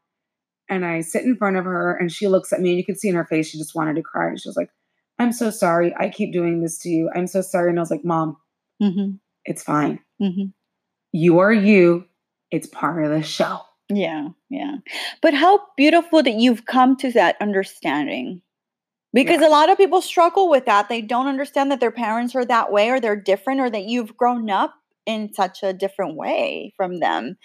And they don't leave a lot of those um, those thoughts behind. They carry them along with them all the time. You just learn to manage them. You just learn to manage your parents. Well, and if we're going to be talking about being unapologetically you and embracing each other, our mother is the first one we should empower. Yes, for sure. Because she also seeks our approval the way we've sought hers. Yeah. And you know what? We don't think about that. I never think that she seeks my approval, but she seeks my approval all the time. In conversations that she has, she just wants to know if I'm okay with it. Tell your mom how beautiful she looks next time. See how much of a difference that makes. Yeah. Tell her more often how beautiful she is. Point out the good qualities in her. And I don't. And I don't because, you know, I just assume. Well, because they dote on us. Mm-hmm. And the other thing is, is that I don't know about your mom, but my mom wasn't raised with words of affirmation. So they were very pull yourself up by the bootstraps and get shit yeah. done kind of women. Mm-hmm. Yeah. So, but that doesn't mean that she doesn't have her little heart. You know, yeah. I forget. I just see Mom as this mom. You know what? And I always see her as like a superpower. Yes. Someone that doesn't need any, like anything from anything. But I, honestly, in the last few years, I see her as more vulnerable and more um, delicate. And I feel like I need to advocate a lot more for yes. her because she won't advocate for herself. No. She will just let shit happen. And I'm like, no, you can't let that happen. Like yeah. the doctor can't do that to you. Or what medicine that they give you, that's fucked up. They can't give you that medicine. Mom, you're not, that's, you're just not for it. And so I jump in every time for her. And sometimes I feel like maybe I jump in too much. But honestly, if I didn't jump in, I think she would sense that I'm not care- caring for her anymore. And I hug her and I kiss her all the time, but I don't think I tell her how beautiful and special she is.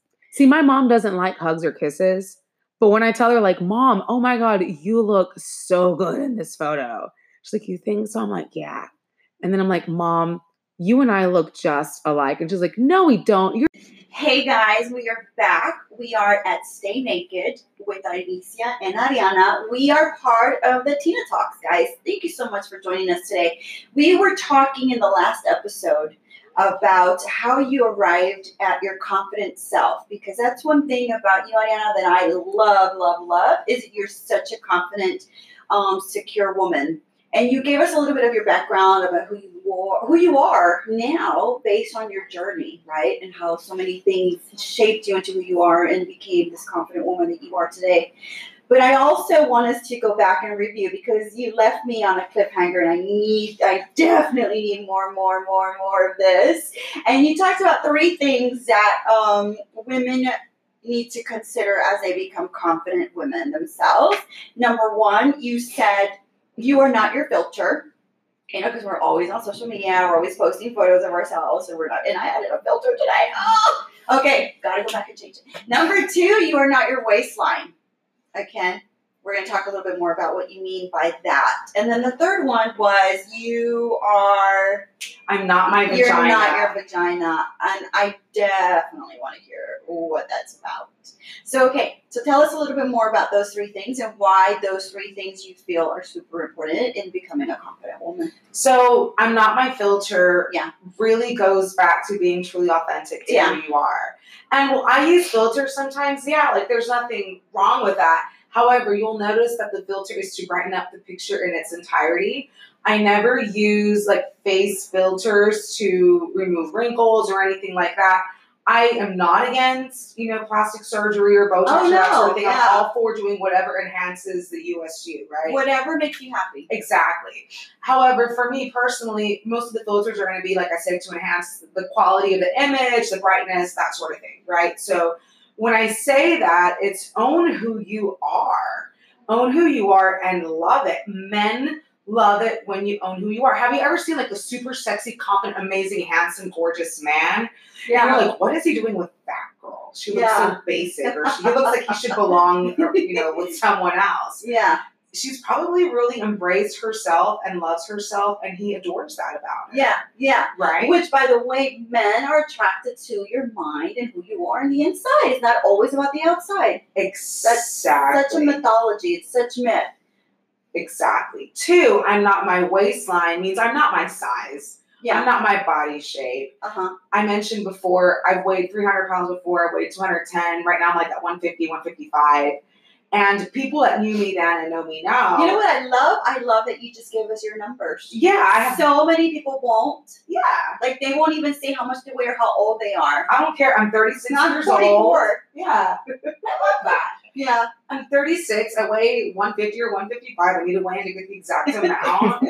I am uh, hovering on a size six eight right now. I, you know, I, I love myself and I accept myself. And you've gotten to this point through through a lot of uh, soul searching, overcoming um, body image issues, coming to grips with the fact that I am not my body. I am what I am on the inside. And yeah. so the external happens to be packaged in real stylized clothing because I like that. I'm very feminine in that.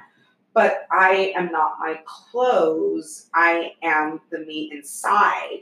And so when I can own that, I can rock confidence whether I'm wearing heels and a skirt yeah. or Adidas tennis shoes and some yoga pants.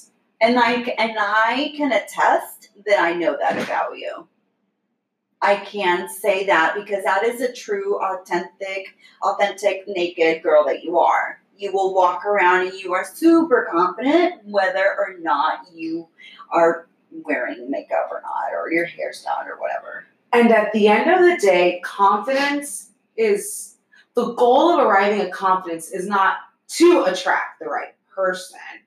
It's to arrive at an ultimate self-love yeah. because that's where true happiness is. And when you are happy and accept yourself for who you are, you will not compromise yourself for the mere need of feeling the affection of someone else, whether it's a loved one or a boy or whatever. Yeah. So when you love yourself enough, you won't be giving away yourself for the need to feel loved. How do you begin to love yourself? Let's just say we know about the filter. We know about the how one thing that you do every day where you give yourself love. So the first thing that I do is not look at my phone. I use a daily journal mm-hmm. where I'm required first thing in the morning to write three things that I'm grateful for. Yeah. So the number one thing is I have to get into gratitude. And nine times out of ten, it's I'm grateful for good sleep or for my bed or for my dog. It could be as simple as I had a good sleep. I'm That's grateful right. for that. Okay. I'm, I'm thankful for that. Yeah. And for me to be ungrateful, for me to be resentful mm-hmm. is death. Mm. There was a point in my life mm-hmm. where I was very self-destructive, and we'll save that topic for another day. Mm-hmm. I was super self-destructive, and I was literally running my body down because that resentment and anger and pride was manifesting itself in destructive behavior. Uh-huh. And so me being ungrateful was me ignoring and numbing myself from accepting the reality of who I was. Right. Wow. So basically waking up every day and being grateful for three things. Yeah. It's like a nice recommendation and suggestion we can give the ladies, the Tinas out there. That, and I'm the same way, by the way. I do live my life by gratitude. And everything that I have and everything that I do, I give, you know, thankfulness for it. I, I thank the universe for it, and all of the um the energies that are around me that make it happen. And even when it's not good, even when shit hits the fan for me, I'm grateful that I can challenge it and face it for, head on. Yeah, yeah, yeah. It's practicing gratitude. That's for me the initial step. Mm-hmm. But if we if we go back a little. First of all, it's acknowledging the fact that maybe you've been acting ungrateful lately. Yeah. It's doing examination of conscience. It's, you know, how did I treat people today? How did people feel around me? What situations could I have handled better? Can I ask you something really quick? When you go to bed at night, do you review your day? Yes. And wonder if you lived your life as the intentional yes. woman that you are? Yes. I do the same thing. Yes, so I, I do. In that same journal, yeah, I have to consult it throughout the day to stick to my schedule uh-huh. to make sure that I'm hitting my target goals. Okay. I'm looking at daily goals and quarterly goals. And at the end of the night, I have to examine what could I have done better? What were today's wins? So I still have to find three wins. And what am I grateful for tonight? And then before I close the journal, I look at the following day and I design my day so that when I wake up in the morning, I can get into gratitude and I am running my day. I'm not letting the day run me. Yeah. Which, by the way, I think is the reason why you're such a successful woman. I think because you have designed a life by intention and looking at every single day with the intention of doing the best that you can for that day. And it's a work in progress. Yeah. It's it's it's like everything. When you get into the habit of doing that, your success increases, you earn more money, you build better relationships, you're in better physical condition, you're healthier, all of these things happen. And then we get comfortable and we take for granted that yeah. we're getting this way, so then we stop doing the thing That, that was keeping us consistent. Yeah. And so when we abandon that, then we become sloppy. We start gaining the weight. Exactly. We associate ourselves with people that we typically wouldn't have allowed into our circle. We start to behave unlike ourselves. We get lazy again. We get lazy again. Complacent. Complacent. My income suffers. So we're constantly reacting. And you right your ship. When you see your ship balancing itself, sinking, or maybe going to the tip, you balance it back. You catch, yes. you catch yourself. And I do the same thing. When I, I, I always say that I'm a creature of routine and a creature of, of, of stability. To me, stability is so freaking important, like so important. If I start to feel like that my ship is starting to tilt or that water's starting to get on, I do whatever it takes to get it right back on the middle. And sometimes it's disconnecting people. Sometimes it's getting rid of things that are causing my ship to kind of go I off find balance. That so interesting. Yeah. Because we all require balance. Yes. Then there are those of us, and I'm speaking for myself now, yeah, who thrive on drama. So in my my my training is in communications, and I was often told that I excel at crisis communications. In the moment of crisis, I'm that person you want to have handling the crisis. I'm really good oh, about getting wow. into solution. I'm really good into writing up the statements on behalf of the company or the family. Yeah. I'm really good about doing the damage control and managing that crisis, and then I'll lose my shit later once it's all been handled, right? Yeah. So I'm very Olivia Pope in yeah, that aspect. You could work on political campaigns I really all could. the time. I could. I love wow. that. I love that. Chief and of staff. I could do that, but I prefer to be the chief of staff of my own life. Yes. Yeah. And, and so when I did a personality test on um, looking at the higher, the hierarchical human needs, like the need for shelter, to be loved, yeah, to be yeah. protected. Maslow's hierarchy. Yes, needs. my yeah. number one hierarchical need was a need for imbalance and the unknown. That's, oh, that's why I cannot be an accountant, or I cannot have the same day every single day. Oh, I thrive on spontaneous. I love the last minute thing. However, I'm the opposite, and you need more of that in your I life. I do, but I need more of the balance in my life. So then, what happens is I get so distracted that I lose myself, and I stop making myself a priority. So it's all about creating that right yeah. balance. Yeah, yeah, yeah, yeah. Only when you are in balance can you really maintain that level of confidence, which is the number one thing yeah. that men find attractive about women. And so the last thing that I said that you said was super intriguing was, I'm not my vagina. Yeah.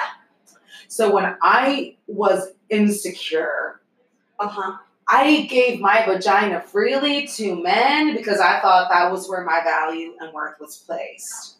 But guess what? When I gave it up so easily, since I, I was telling them, in a way, this is my entire value habit. Yeah. They weren't valuing the rest of me. And since I gave them the one thing that is the most valuable thing. And you're like, why are you not valuing me? Correct. I just gave it up. Correct. Mm. Now, I protect the vajayjay, and it's like, no, homie, you don't get in on this until you seduce me up here in my brain first. Seduce my heart, seduce my brain, and then maybe we can talk sex. So stop giving away your sexuality. And it's just not your vajayjay. It's blowjobs, it's handies, it's whatever, right? It's yeah. stop leading no, with intimacy that. Sometimes. It's yeah. just, it needs to be, it needs to be valued a little more. It does. Yeah. It does. And that's definitely not something that I valued before. Mm-hmm. I saw it as this act of empowerment, and I am woman here in New York. Mm-hmm. And I'm still, you know, I still believe in all that. Like, women desire oral sex just as much as men. Yeah, of course. And that's absolutely fine. There's nothing wrong with that. Mm-hmm. For me, that's a deal breaker. You don't do that, we're not going to be in a relationship. That's just what it is. That's mine too. Right? Oh, yeah. Oh, yeah. It's a deal breaker. Yeah. At the same time, that doesn't mean I'm just going to, you know, share it like I used to, because it's precious, and it's mine, and it's a gift. Yeah, yeah. The only issue I have is when we teach the girls when they're early on that if they give it up, they're not valuable anymore. Oh, God, no. I hate that mentality. Yeah, no. That, oh, you already slept with the guy, you have to marry him. Bullshit. Oh, my God, that Bullshit. is like the worst thing you can tell someone when they're young. By the way, who's the one that invented that? Probably man, right? Um, I think so. I think the guys, which typically comes from men, all this, all this bullshit on women. Ladies, like if someone tells you you're damaged goods, you're talking to the wrong men. Elevate your thinking. Elevate Ooh. your circle. Elevate your environment. Ew. You are hanging out in the wrong place. Yeah.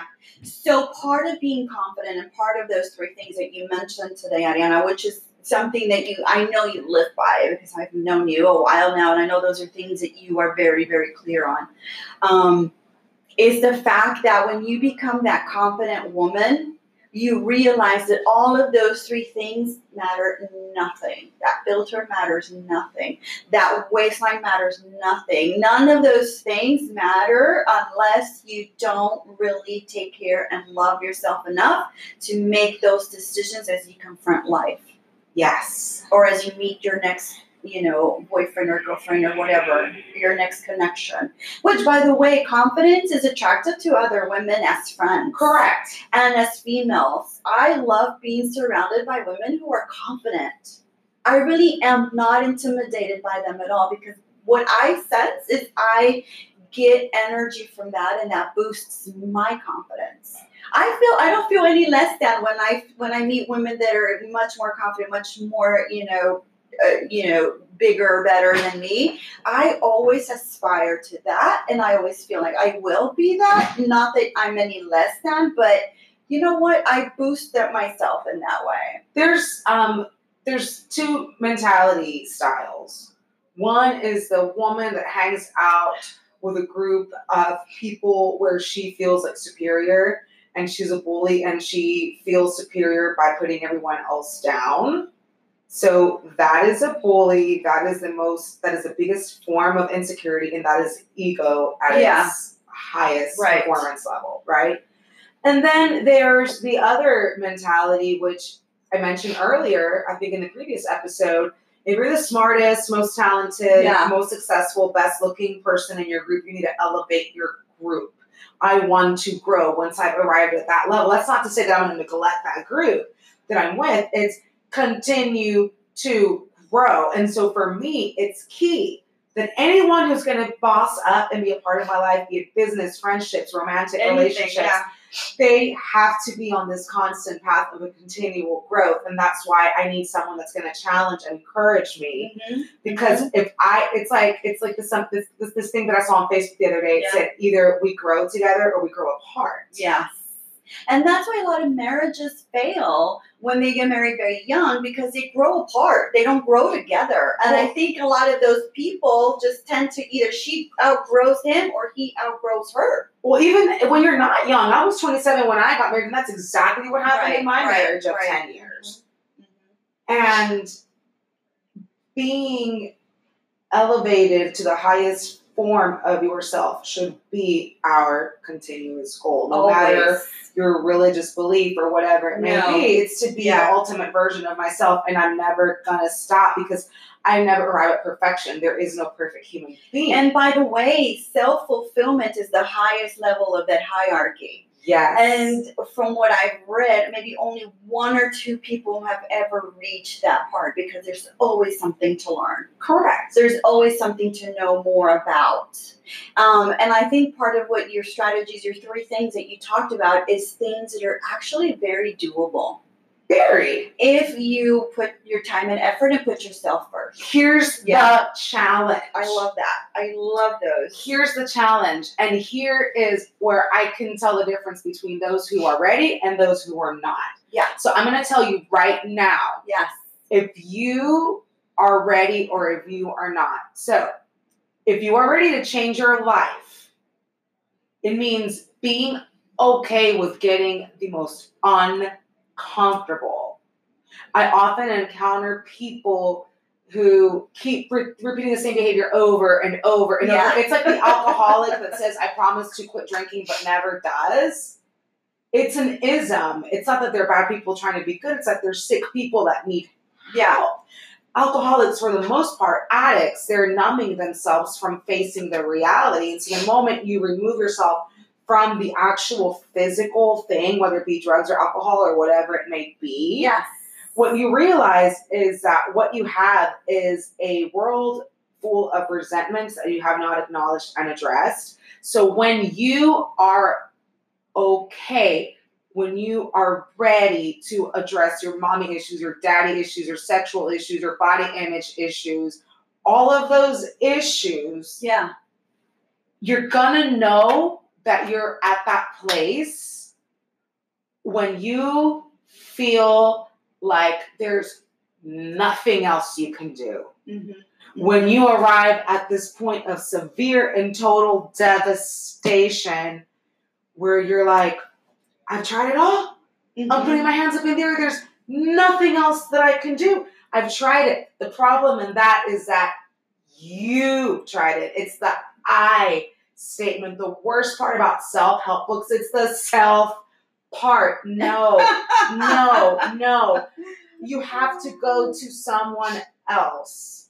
You know what? I think a lot of people don't realize that you could have that conversation with someone, like a therapist. You have to. Or a professional or somebody. And, you know, they just feel like they can't. They shouldn't. No. So, you know you're ready for that conversation with yourself when you're ready to admit that you're not the be-all, end-all.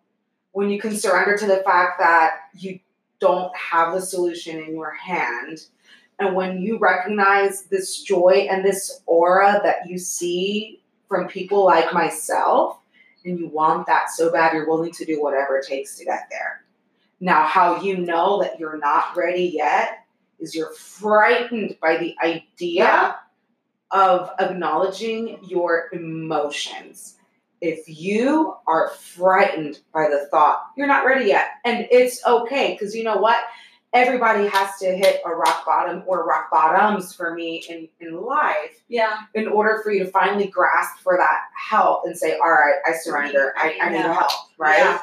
So that's um, definitely going to be the next conversation perfect. on how you went about to get that help. Yes. When you have those bottoms that you talk about, because I think those are great learning lessons.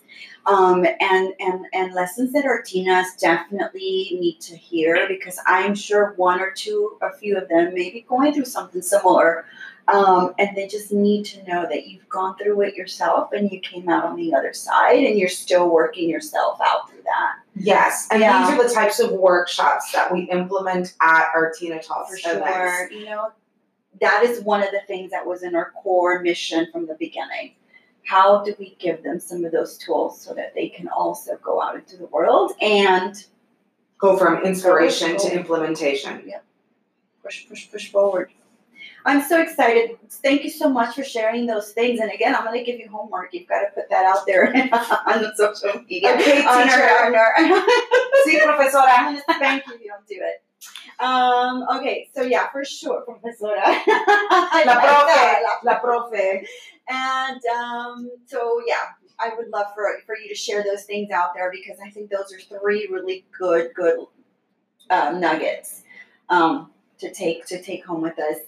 And again, September twenty-eighth is our next uh, big event or big conference. We're planning some really great stuff. We're going to talk about um, overcoming obstacles and unleashing ourselves of things that hold us back. And I think you've got a taste of what we talk about on our podcast. Again, give us your feedback. Tell us what you're thinking. Tell us what you want us to address. Maybe there's a topic out there that we haven't talked about. There's so many. Oh, we're going to talk about oral sex on the next one. Ow! Right? Yeah. That's a little teaser for you. You guys, because um, that is th- those are topics that the Tinas also confront, right? No, we want to be unconventional, raw, naked, authentic. Um, remove the lid on those taboo topics. We can give tips on how to per- like how to give the proper B J, ah, that sort of thing. Ah, ah, ah, that matters. That matters. That could be the key to that could be the key defining moment in your relationship. Hey, hey, you never know.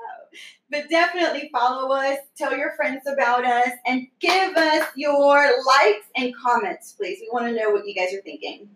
Stay naked. Stay naked.